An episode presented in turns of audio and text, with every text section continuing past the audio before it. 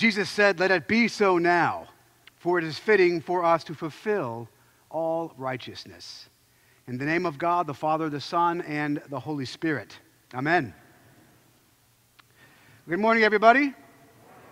There's an old expression my dad used to tell me when I was a kid that you, you know this, you've never got a second chance to make a what? First impression. And, and, and, and the reason that is, is that when you meet somebody and you know nothing about them, you base your judgments upon what they say and do. For example, um, we, we meet somebody, how they speak, how they act, whether they pick their teeth at dinner or something, who knows what. These things that they do, they shape our opinions of them. And in fact, these shapings can sometimes be irretrievable. And if you think about it, even in public life, if you're somebody who's a public figure, it goes the same way. I mean, Donald Trump and all the presidents behind him, when they assume the office of the presidency, what's the first thing they do? They do their president's inaugural address, which is simply your first impression, laying out the vision and plan, their vision and plan for the future, their view of the world, casting out what it is the plan happens to be. And to the point I want you to see this morning, and this is big, is that the first things that you say and do define in other people's minds who you are and maybe more importantly, what you plan to do. And with that in mind, let's zero in for a second on this gospel lesson. And with that in mind, let's just acknowledge that it's really kind of strange. If the first thing you do colors everything that you're about, then the, today's gospel is just plain weird, because Jesus' inaugural event, literally, the first thing he does is not some great speech, right? That's what I would do. Or uh, like Lincoln or Churchill, you know, he, he doesn't sit around and give you some religious mumbo-jumbo and give platitudes to people that have gathered to see him. He's not writing books or, uh, you know, becoming a life coach. Gentle Jesus, meek and mild, yeah, spare me. That's not what he does. His inaugural event, and this is a biggie, his inaugural event, the first thing Jesus Christ does in his earthly ministry is he is baptized by John. And what makes that so weird, what makes that weird is that if Jesus Christ is the incarnate, sinless Son of God, then why is he of all people being baptized? I mean, this is actually why John the Baptist sees the logical inconsistency. And he says, dude, I didn't say dude, but he says, Jesus. Maybe he did say dude, I don't know. But uh, he doesn't say, Jesus, it's not I that should be baptizing you, but you that should be baptizing me. And, and the implication there is John is saying, man, we got this backwards. We got this backwards, Jesus. I mean, you're the sinless Son of God. Why am I baptizing you? And Jesus says something really, really profound, and I'm going to repeat it. His words are, John, let it be so now, for it is fitting for us to fulfill all righteousness. So what in the world's going on here? Well, I'm going to give you two points and a, an application today in this baptism of John story. First, sorry, the baptism of Jesus. First, why is Jesus baptized in the first place? Secondly, why is his baptism the first thing that he does, of all things? And then, and then thirdly, how does that apply to you and us collectively as a church? So, so why is Jesus baptized? Point one. Point two, why is that the first thing he does? And then finally, you know, the most important of all theological questions, so what? What does that mean for you and for us as a church? So, point number one, why? Why is he baptized? Anybody ever wonder this question? I asked in the adult forum this morning, has anybody ever wondered why Jesus is baptized in the first place? And of course, lots of hands go up. And the reason is, is we confuse Jesus' baptism with our own. When I was a little baby, um, my parents brought me to church, and I was baptized as a squirming, overactive, easily irritated, self-centered infant. Some people would say, I haven't changed a whole lot. But that's not, and the priest said, I baptized you in the name of the Father and the Son and the Holy Spirit. I have no memory of that. And if you were baptized as a kid, you don't either. But that's actually, just hear this, that's not, that's not, that's not what is happening to Jesus. What Jesus is undergoing at the hands of John, listen, is called a baptism of repentance. Totally different. A baptism of repentance. Listen. A baptism of repentance is a Jewish ritual in which a person, admittedly standing in front of a crowd, admitted in full view of everybody what their sins were, acknowledged they were sinners and broken, and then making a ritual public act of cleansing would be put into the water and brought back out. That's a baptism of repentance. We don't do that anymore, but they did, and that's what Jesus is doing, a baptism of repentance. And let me just stop there for a second and make an important point. That word repentance, I don't know about you, but if anybody's ever said to you, repent, right? It doesn't sound very inviting. Uh, the word repent, this is a sort of a little segue, the word repent is the Greek word metanoia, and it means, it doesn't mean you're a bad, filthy animal. It means, I mean, you might be a bad, filthy animal, but that's not what it means. It means that you are going the wrong direction and you need to change. It actually means, if you picture driving down the road and somebody holds a sign that says, bridge out, that's what the word repent means. It means to, it means to change direction. And so Jesus is out there making a baptism of repentance, admitting he's done something wrong, and more importantly, making a deliberate effort to change direction and just do the right thing. But here's the zinger, and that's not a Greek word. What is, here, here's the, here's why John is just mind baffled. Why is Jesus, the sinless Son of God, what on earth is he repenting of? I mean, John knows who he is, right? John knows he's the sinless Son of God. He knew that from the moment he met him when Jesus was a zygote, right? And, his, and Elizabeth's womb, and he leapt for joy. Jesus knows who he is, or John knows who Jesus is. What on earth, listen, what on earth is he repenting of? Here's the key. This is the key to the whole thing. Jesus is not repenting for his own sin, but for yours and mine. Jesus is not repenting for his own sin, brothers. He is repenting for yours and for mine. Let me give you an example. Saint Paul. You know about Saint Paul, right? Saint Paul in Romans chapter seven famously lays out the problem that every thoughtful human being considers at some point in their life. And Paul says this in Romans chapter seven, verse twenty-two. Paul says, "For I, Paul, delight and the law of God in my inmost self. But I see in my members," his body, "another law at war with the law of my mind." What does that all mean? In other words, what Paul's saying is, look, man, I really want to do the right thing. I want to do the right thing. I want to, I want to be honest. I want to be truthful. I love the Lord. I love God. I want to do the right thing. I want to be a good person. You think this too. So do I. All humans do. I had, a, I had a class, this is kind of a funny story. I had a class in graduate school, you know, when I was working on a P H D in psychology, which I never finished. That's another story. But a really cool, a class I took in graduate school was a seminar, and it was called, ready for this? You ready? The title of the class was Adjustment and Competence. Adjustment and competence. Only an academic could come up with a title of a class like adjustment and competence. Yes, sign me up. But what was really cool is this very thing I'm talking about.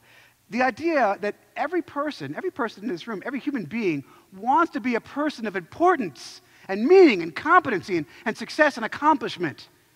Every human being wants to be held in esteem by others. Every human being, including the person in your chair, wants to do the right thing.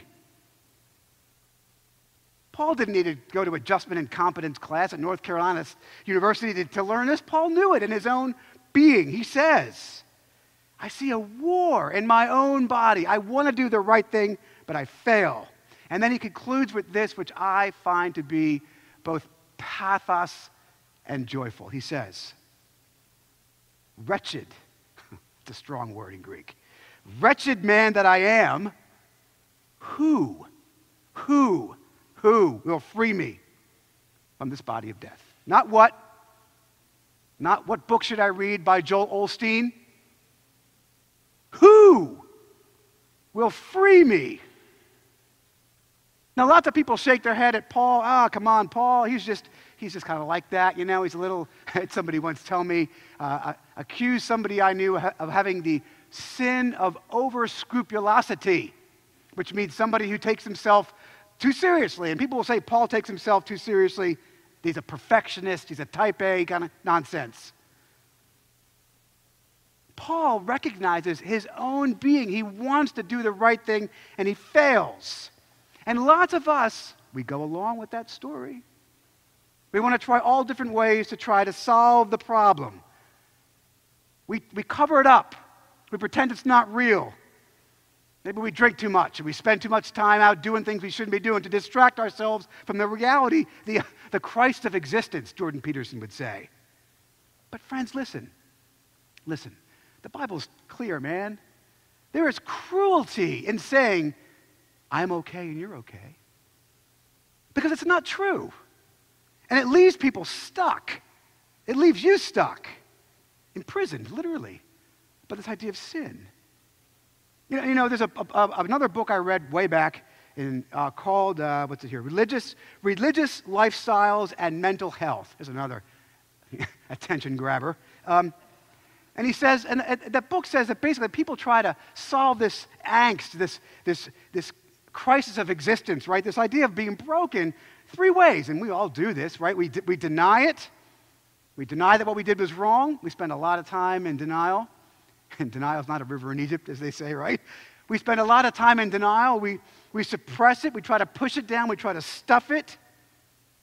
We rationalize it. This is a biggie. We try to convince ourselves that what we did really isn't all that bad, right? It's my right, after all. But denial and suppression and rationalization, man, the cruelty of those things, and if you buy into this, it's cruel to yourself or others, is that they don't work. We stay stuck. Stuckness, I've talked about before. But there's a solution. And the reason that Jesus is baptized is to take your guilt and your shame and your brokenness, your sin, to take it from you. Maybe, maybe a better way to say that is not to take it from you, but to say that he offers himself in your place for his shoulders to carry what neither you or I can possibly do. And we see this all come to fruition on Good Friday, where, as in, in Acts and Luke tells us, he was hanged on a tree. Why is that important? Because the Old Testament says, cursed is a man who hangs on a tree. Well, that person who's cursed is Jesus, and he's cursed in your place and in mine. Friends, his baptism, he repents in your place. That's what he's doing at his baptism, identifying with you, you personally, not in your success, but in your brokenness, in your sin. Why? So he can free you, because he loves you. And that's why Jesus is baptized. It's not because he's a little kid that needs to be, you know, get, get dunked so his parents can get pictures at the altar. No, he's baptized to stand in your place. And secondly, why is that his inaugural act? Well, this is actually important. Remember what I said? You never get a second chance to make a first impression. Jesus' baptism is his, his inaugural act because Jesus Christ came to earth not to be a moral teacher, or a social justice warrior, or a political advocate for liberals or conservatives, or a spiritual guru. He never wrote any books, or a T V channel that says you can have your best life now. Yeah, that was a dig at Joel Osteen. I mean, Jesus' primary mission, friends, his primary mission is Savior. His name, Yeshua, means God saves. And a Savior saves. That's his job. And Jesus, the Savior, saves you. He will give your life as a ransom in your place if you'll give your life to him, all of it. And that's my third point, then. What is this application? What, is, what does this mean for you? Let me read to you verse forty-three out of today's epistle. To him, Jesus, all the prophets bear witness that everyone who believes in him receives forgiveness of sins through his name. So here's the question for you. And this is a daily question. This is not a one and done. Do you accept his offer? Most people don't. But do you really accept that Jesus died in your place and takes that burden from you? Well, do you give it to him? That's another biggie. And the tragedy, you see, is that people hang on to their junk, man. They want to solve it themselves rather than turning it over to the only one that can do it. That's the tragedy of human ex- existence, that we try to solve our own problems rather than letting Jesus take it from us. It's pride. See, we are made in God's image, and that explains why intuitively, intuitively you and I both know everything's not all right. We all know that. Most people solve that by doing one of two things.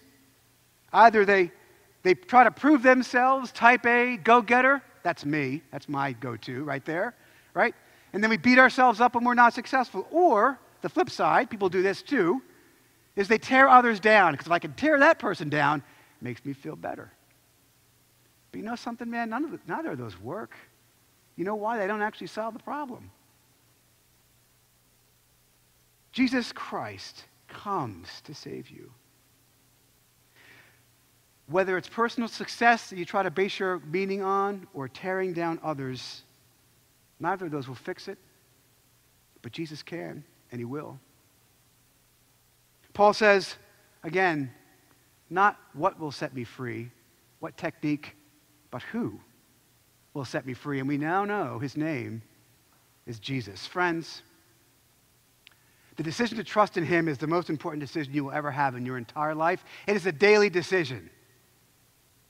Trinity Church, the only mission we have, the reason that we exist is not for great music, which we have, or pretty buildings, which we have, or good preaching, or bad preaching, or whatever. The reason we exist, friends, is simple. To proclaim and live the glorious freedom that comes with acknowledging that you are a sinner, but that Christ died to save you. There's glory and freedom and peace and joy in that because it's true and it's real.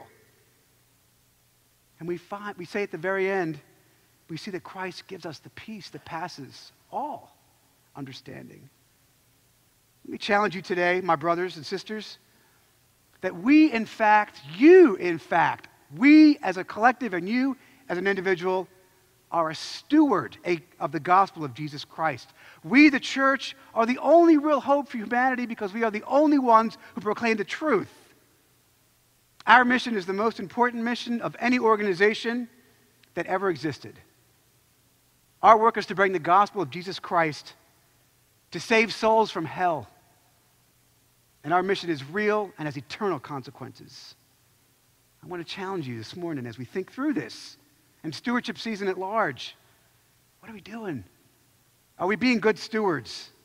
Are we ready to step up, man, and live into this, which God calls you and I to be?